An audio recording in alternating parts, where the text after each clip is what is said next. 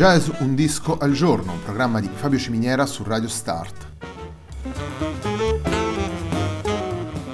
Jazz Un disco al giorno è la striscia quotidiana dedicata alle novità discografiche legate al mondo del jazz. Il programma va in onda tutti i giorni, dal lunedì al venerdì alle 18 su Radio Start.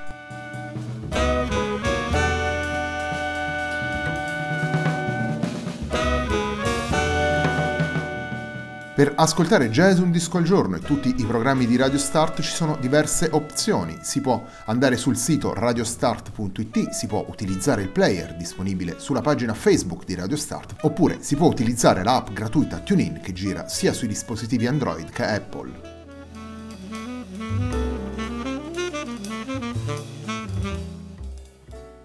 La pagina di riferimento del programma è facebook.com slash il tempo di un altro disco e l'hashtag di questa trasmissione è jazz un disco al giorno. La sigla che accompagna tutte le puntate di Jazz un disco al giorno è Hackerblatt di Marco Di Battista.